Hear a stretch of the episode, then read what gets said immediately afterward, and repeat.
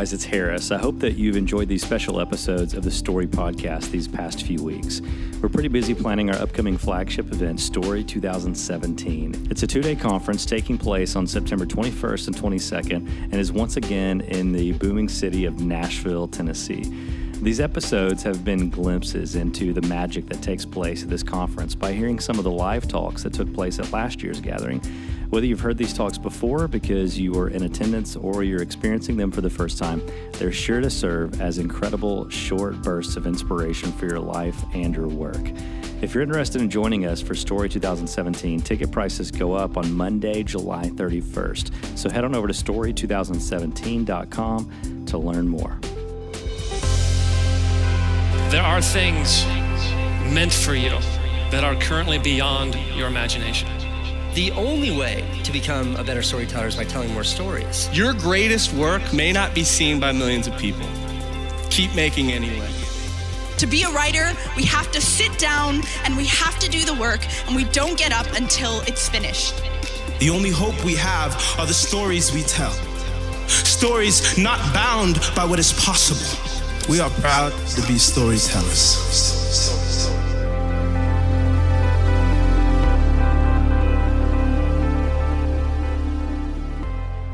Last year at Story, author, TED speaker, and founder of More Love Letters, Hannah Brencher, gave an incredible talk about the creative process.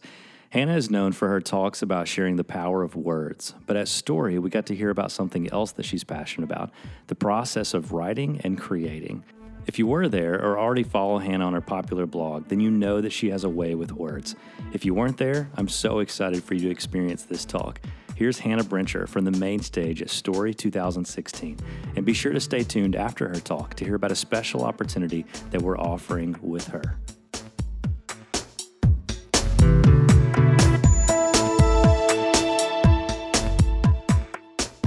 How are you guys? You having a good day? Awesome. Well, my name is Hannah Brencher, and I'm very excited to be up here today talking to you about the creative process of writing. I want to start off first um, by explaining my purpose. I think why I do what I do is the most important thing about what I do, um, especially since about a year ago I said that I was never going to be teaching on the process of writing, and since then have done five writing intensives and have really found um, my home in teaching about writing. And so that's just how it works, right? So, two years ago, I went on a camping trip with my friend Nia, and we were camping in northern Georgia, which I was pretty sure it does not get cold in Georgia, but I want to tell you, it was the coldest weekend of the year. So, both of us, we didn't really know how to camp, we just liked the idea of camping. So we show up. She has this like 1942 World War II tent that we're camping in. We made the mistake of showing up after sunset, and so it was already dark, and we had one working headlamp. Um, and we bring our stuff out and we come back to the car, and then we show back up at the campsite, and there is a Maglite flashlight sitting in the middle of the campsite. So if anybody watches any kind of horror movies, that's the moment where I was like, it's over. Like, somebody is here, somebody has come for us. Come to find out that it was the man at the campsite right next to us. He saw that we had the one headlamp and he thought they're probably gonna need some help. This same man came back and he taught us how to build, or he built a fire for us. And he showed up later and he refueled the fire again and then invited us over to his campfire. And the next morning he showed up and he had built the fire for us before we even woke up. So at this point, I'm thinking he's probably my soulmate and he comes back with um, a canister of coffee that he made over his fire. And I swear at this point, I mean, he had two first names, so I thought he was from Touched by an Angel. Like, that's my assumption whenever somebody has two first names. And he's doing all this stuff for us. And then when we went on a hike, very much in Touched by an Angel fashion, he was gone when we came back. So it's like he was never there. And then several hours later, we packed up our stuff and we left too, even though we were supposed to stay a second night. Because what I realized didn't happen in that whole time that we were with this man, he never taught us how to build the fire. He only built the fire for us. And it seemed like a really insignificant part of my life. At the same time, it changed and reordered everything about the way I do what I do. You see, if I stand up on this stage and I inspire you, but I don't teach you how to build a fire, then how are we being effective today? That if we're all so consumed with building our fire and making our fire so big that people want to come around it, then people are only going to be walking five minutes that way before they have to come back and get more inspiration. We don't need to be a world full of fire builders. We need to be the ones that teach people how to build fires. And if we can teach people how to build fires, then they can go out and teach more people how to build fires. And I don't know about you, but 2016, it feels a little dark and a little scary sometimes. And so I would definitely say that the world needs a little bit more light. It needs a little bit more fires. And so that's my hope that while I can inspire today, my hope is that you would see my action steps through all of this. I think that conferences like this are great, but they are in danger of being ineffective if we do not use the steps we get here today to initiate a process that holds us for the long haul. So, my name is Hannah Brencher, and I. Um, I am a writer. My first book came out about a year ago. This was not a journey that I planned to go on, but I graduated from college in 2010 and I moved to New York City for my first job working for a human rights NGO at the United Nations. I thought I was going to be in the career of human rights for five years, 10 years. That was my plan. And my first year out of college, I started um, coping with depression. And I say coping because the way that I coped was by picking strangers out of the crowd in New York City and writing them letters. And then ripping those letters out, folding them up, writing on the front of them, if you find this letter, it's for you. And then leaving those letters around New York City. I didn't tell anybody that I was doing this at the time. Thankfully, I didn't tell my mother. She probably would have been like, if you're sad and lonely, you can just come home. You don't need to leave letters around New York City for people to find. But I ended up writing a blog post, and I basically said at the end of the blog post if you need a letter for whatever reason, I will write you one. And I watched my inbox fill up with dozens and dozens of letter requests from people around the world. I spent the next nine months of my life writing over 400 letters to strangers. I built an organization, and that organization went viral. It led to a TED Talk, which led to a book deal, which led to this point of finally stepping into the writer's room. Today, I'm 28 years old, and I am five years past um, starting that company. And I spend most of my spare time traveling around the country, talking at colleges and universities, and then coming back to spend the rest of that time writing. I spend the first five hours of every single day writing, hopefully anywhere from three to 5,000 words. And the biggest thing that I have learned about creative process, whether you are a writer or you are um, some other profession in this room, the biggest thing that we have to be willing to do is we have to be willing to get out of our own way.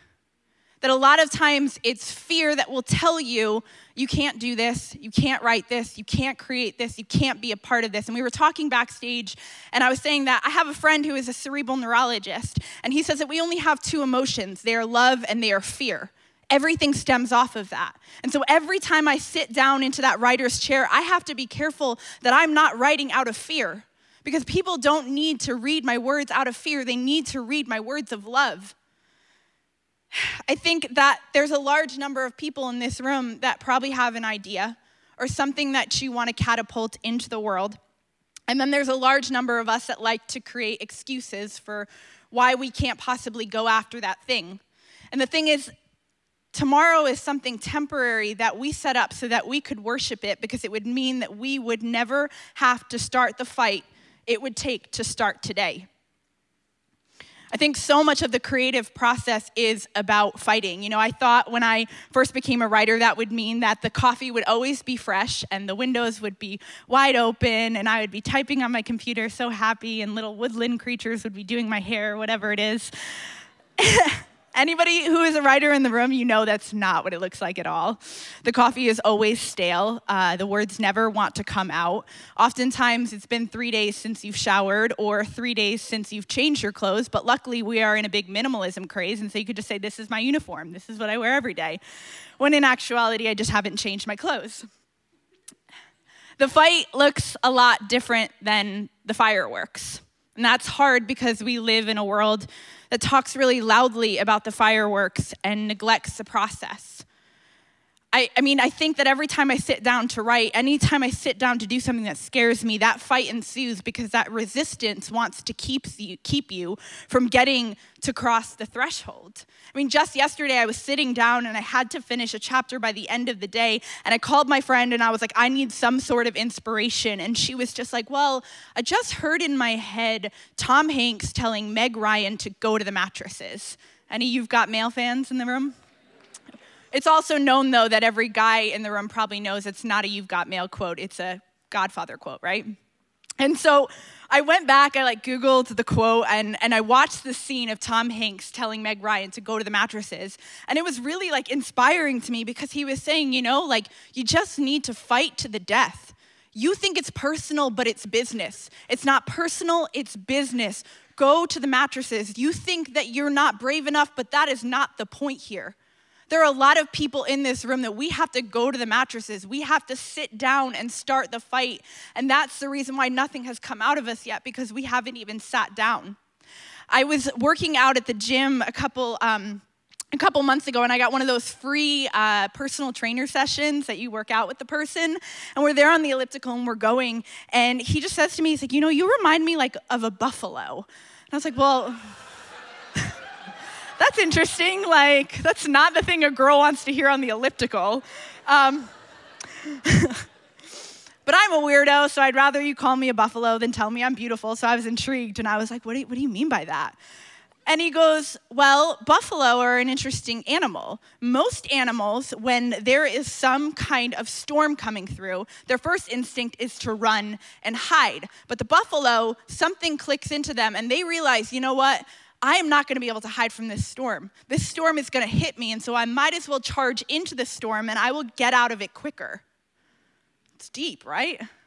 You, y'all, don't even be amazed by the trainer though, because I walked by him at the gym like a few weeks later and he was telling the, another woman the same story. And so I'm like, this is your pickup line. I get it. But I think a lot of us in this room, we need to be buffaloes. We need to get ready for this fight. Because you know what happens in a fight is you grow and you develop and you morph and you become someone. Substance forms within the fight. And the thing is, no matter how much we advance, the process of being a writer or a photographer, whoever it is that we want to be in this world in 2016 is no different than what it was 100 years ago. To be a writer, we have to sit down and we have to do the work and we don't get up until it's finished. Stephen, Sing, Stephen King said if you want to be a writer, you must do two things above all others read a lot and write a lot. There is no way around these two things that I am aware of, no shortcut. My favorite author, Joan Didion, she wrote, I write entirely to find out what I'm thinking, what I'm looking at, what I see, and what it means, what I want and what I fear. And I love that because that is just the essence of any creative process. You figure out what you have to say. You figure out what you have to give the world. I made a list of all the elements of my creative process uh, to share with you today. The first one was sit down, the second one was stay seated. Get your coffee before you sit down because you are looking for a distraction to get back up and not have to do the work. Set a timer if you're antsy. I sometimes set a timer for 25 minute increments. I will write for 25 minutes. I will get up for two minutes. I will write for 25 minutes. I will get up for five minutes write a bunch of sad bunch of bad sentences maybe sad sentences and keep them around for a little while. Keep sitting. Don't reach for your phone. Don't check twitter. Don't tweet the sentence you just wrote. Sit there longer. Don't instagram the sentence you just wrote. My biggest tip that i could give to anybody who's a part of a creative process is do not bring social media into the process with you I, I watch a lot of true crime. It's like my favorite thing. So if anybody was following along with the big JonBenét Ramsey case thing that was going on, I watched all seven of those. I've been following that case since I was 12 years old, but I watched all seven and I look for any true crime that I can watch. And I've learned a lot about being a detective that at this point I think I'm just ready to go onto the scene and, and solve some crimes. But I learned mostly that the detective, the first one on the scene, is the one that has to set the boundaries. Because if you don't set the boundaries, people are going to come in, they're going to tamper with the evidence, they're going to ruin everything that you have right there to solve that case. In the same way, when we do not set boundaries for our creative process, people will come in and influence that creative process. The second we bring our tweets and our Instagrams into our creative process, that's people's fingerprints getting onto the work that we are going to do, tampering with that evidence. The common theme today in our world is that it is easier to talk about doing the work than to ever really do it. We have a whole pile of excuses for why our Instagram feeds are more inspiring than the work that we are doing behind the scenes. I tell myself all the time, Hannah, you do not need another writing tool. You don't need another notebook. You need to sit down and you need to keep sitting down. And when you think you've dug deep enough, you need to be willing to dig deeper. You know, I finished my first um, draft of my book. I sent it off to my editor. Um, if anybody's ever done that, they should like mentally prepare you for what's about to happen when the editor gets their hands on the manuscript. Like, there should be a free counseling session with it because the editor comes back like slash here that's like that's all my memories it's my childhood and she's like it doesn't fit the story. And that's just a side note uh, being a writer or being a part of any creative process like you have to be willing to kill your darlings as stephen king said. The things that you think are the best things might not actually serve the story and that's how we become self less self-centered in the creative process is that we kill the things that we love but at the same time don't get us closer to the end goal. And I mean, you don't have to delete the words forever. I have a uh, document on my computer that just says orphan words, and I put all the orphan words in there. Um, and I, I just keep that there because you never know when things that you have written or things that you have produced are going to come back and be used for something else. But she sent back the um, revisions, and it was all these little marks and scratches and all this stuff. But I will never forget reading her editor letter. And she said, You know, I could be really wrong, but I think you might just be hiding behind a lot of pretty words when you could just come out and tell me how you really feel. And that was like a punch to the gut right there. I think that there is a time and a beauty for a time and a space for beauty and description. But I remember at the time I was 25 years old and I treated everything in my life like glass, being careful not to break anything. I wrapped my words in descriptive and eloquent, metaphorical wrapping paper because I thought that's what it meant to be a writer. I thought you had to write sentences that people would have to read three or four times to actually understand. I think there's a time to write about the leaves and how they bow and break off their branches when autumn comes and bids them to die. There's a time to write about the collar of his shirt and how you never knew what the smell of home felt like until he wrapped it up and he put it into his suitcase, the shirt with the droopy stripes, and he didn't come back for you. And then there is a time to write, he left, it hurt, and it still hurts. And people will get it. People will look down at the palms of their hands and they will say, He left, it hurt, and it still hurts. And that's the most beautiful thing about writing. It is one of the most rare and sacred ways to connect with other people and help them to feel. People want to feel, but they are afraid of what those feelings will do to them. People want to know that they're not wrong to feel this way, and any creative process lends itself to that in the output the ability, ability to give people a Me Too moment, a moment where we in this room feel like we're not alone. Because it's 2016, and I have to say, I feel like it is easier to spot loneliness in this world than it is to spot a rain jacket in Seattle. We are so connected and yet disconnected that the loneliness is at large sometimes. And if we don't talk about it and if we don't give people those Me Too moments, then what are we doing in this room if we are not looking to the right of us and we are not looking to the left of us? I once had a really tough conversation with a writer um, who was a reader of my blog. And somebody had told me to read her blog, and I started reading it, and I kept getting emails from people being like, you know, she's starting to really sound like you, and her style started to mimic my style. And then it was whole sentences, and then it was whole paragraphs. That eventually I had to email her and was like, hey, can we have a conversation about this? And I got on the phone with her because I wanted to have a phone conversation. And I remember being like, I really hope that she just is like, I didn't know that I was copying you.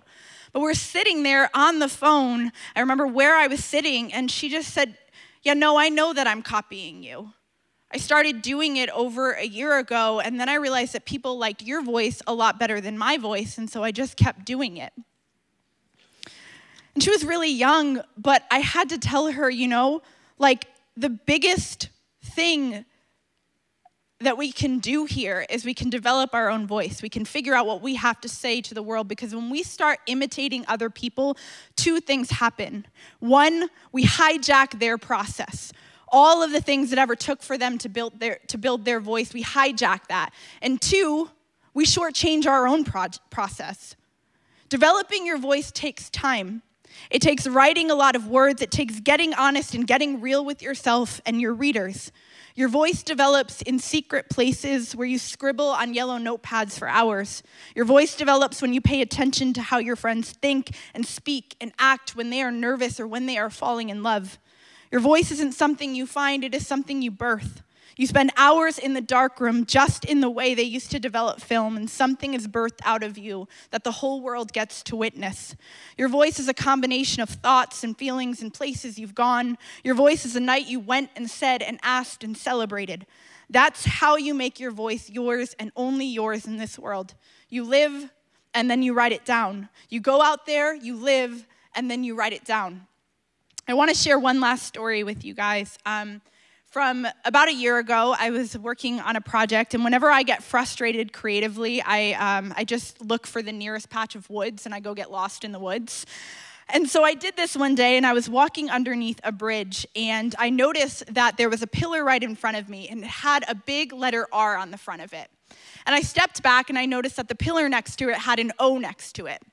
And I stepped even further back and I noticed that it spelled out P R O M. And there was a pillar on the front of it that said, Sam, will you go to prom with me?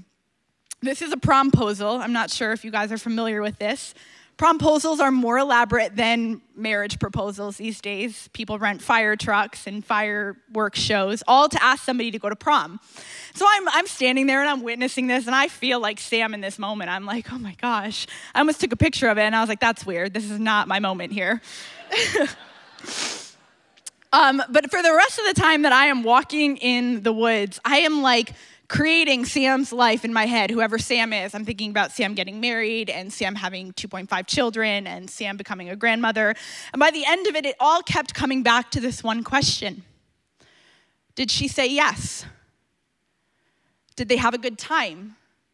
Did he ask her how she was doing? Did he lend her his coat when she got cold? How was the food? Did it start a relationship? Did he open the door for her? All these things I'm never going to know. But I think that the world that we live in, like we are so invested in the finished projects, the finished products, that we forget all of the little steps that lead up into that point. Whether you are writing or whether you are doing something else, we like the finished product, but we don't want to commit to the smaller steps sometimes. The ordinary work, the sitting down. If you finish a book or you finish a process or a project, chances are the ground won't shake. When I finished my book, I remember I took a shower and I ate a burger the size of my head and I sat there in that restaurant and I didn't even say anything about that, about the book writing. Because for five minutes, I just wanted to be able to be in love with the truth that it wasn't the craziest thing in the world for me to believe in myself, that I was actually right to believe in myself. There was no bigness in that moment. And I think a lot of times, though, excluding weddings and, and hospital rooms and parties where you wear a new age, there's no bigness to the moment that changes their life. There's just you in a quiet room letting things go. There's just you in the bustle of a busy restaurant finally feeling free. And that's what I want for you. That's my prayer for you. That you would get big moments and fireworks moments and mountaintop moments from time to time, but that you would see the real treasure of the creative process will be the days that no one sees. There is a heavy labor that comes from producing something, whether it is a story or a book or an idea or a project, and then there is that release the solid release and assurance that the pushing is over and it is finally out of you. You can see it in your hands, and you've somehow said all you've needed to say, and it doesn't matter if it is pretty or right or relevant or following all the rules. It's true and it is yours. It is your truth sitting on the outside of you. And it is exactly all you had to give in a moment when you were asked to give it all. That is what I want for you when it comes to the process of sitting down and do, doing the work. That when the last sentence falls down or when you walk away from the desk, that you will be able to say, I gave it everything I had in a moment when I was asked to give it all. Thank you.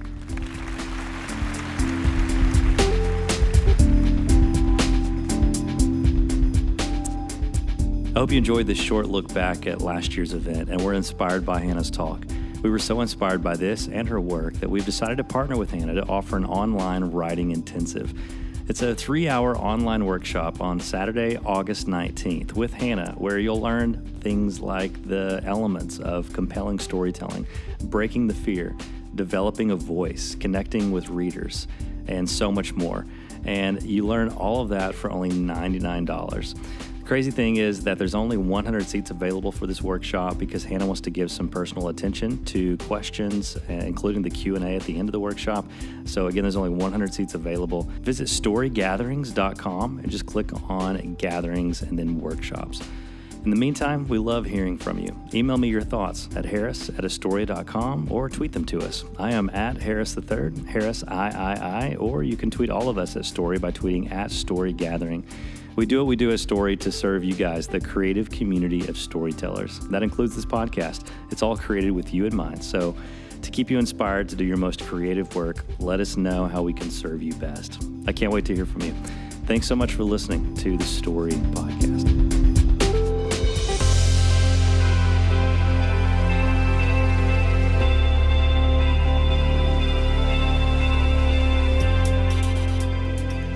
This episode was produced by Harris III. It was mixed by Chad Michael Snavely, and music was written by Aaron Farmer.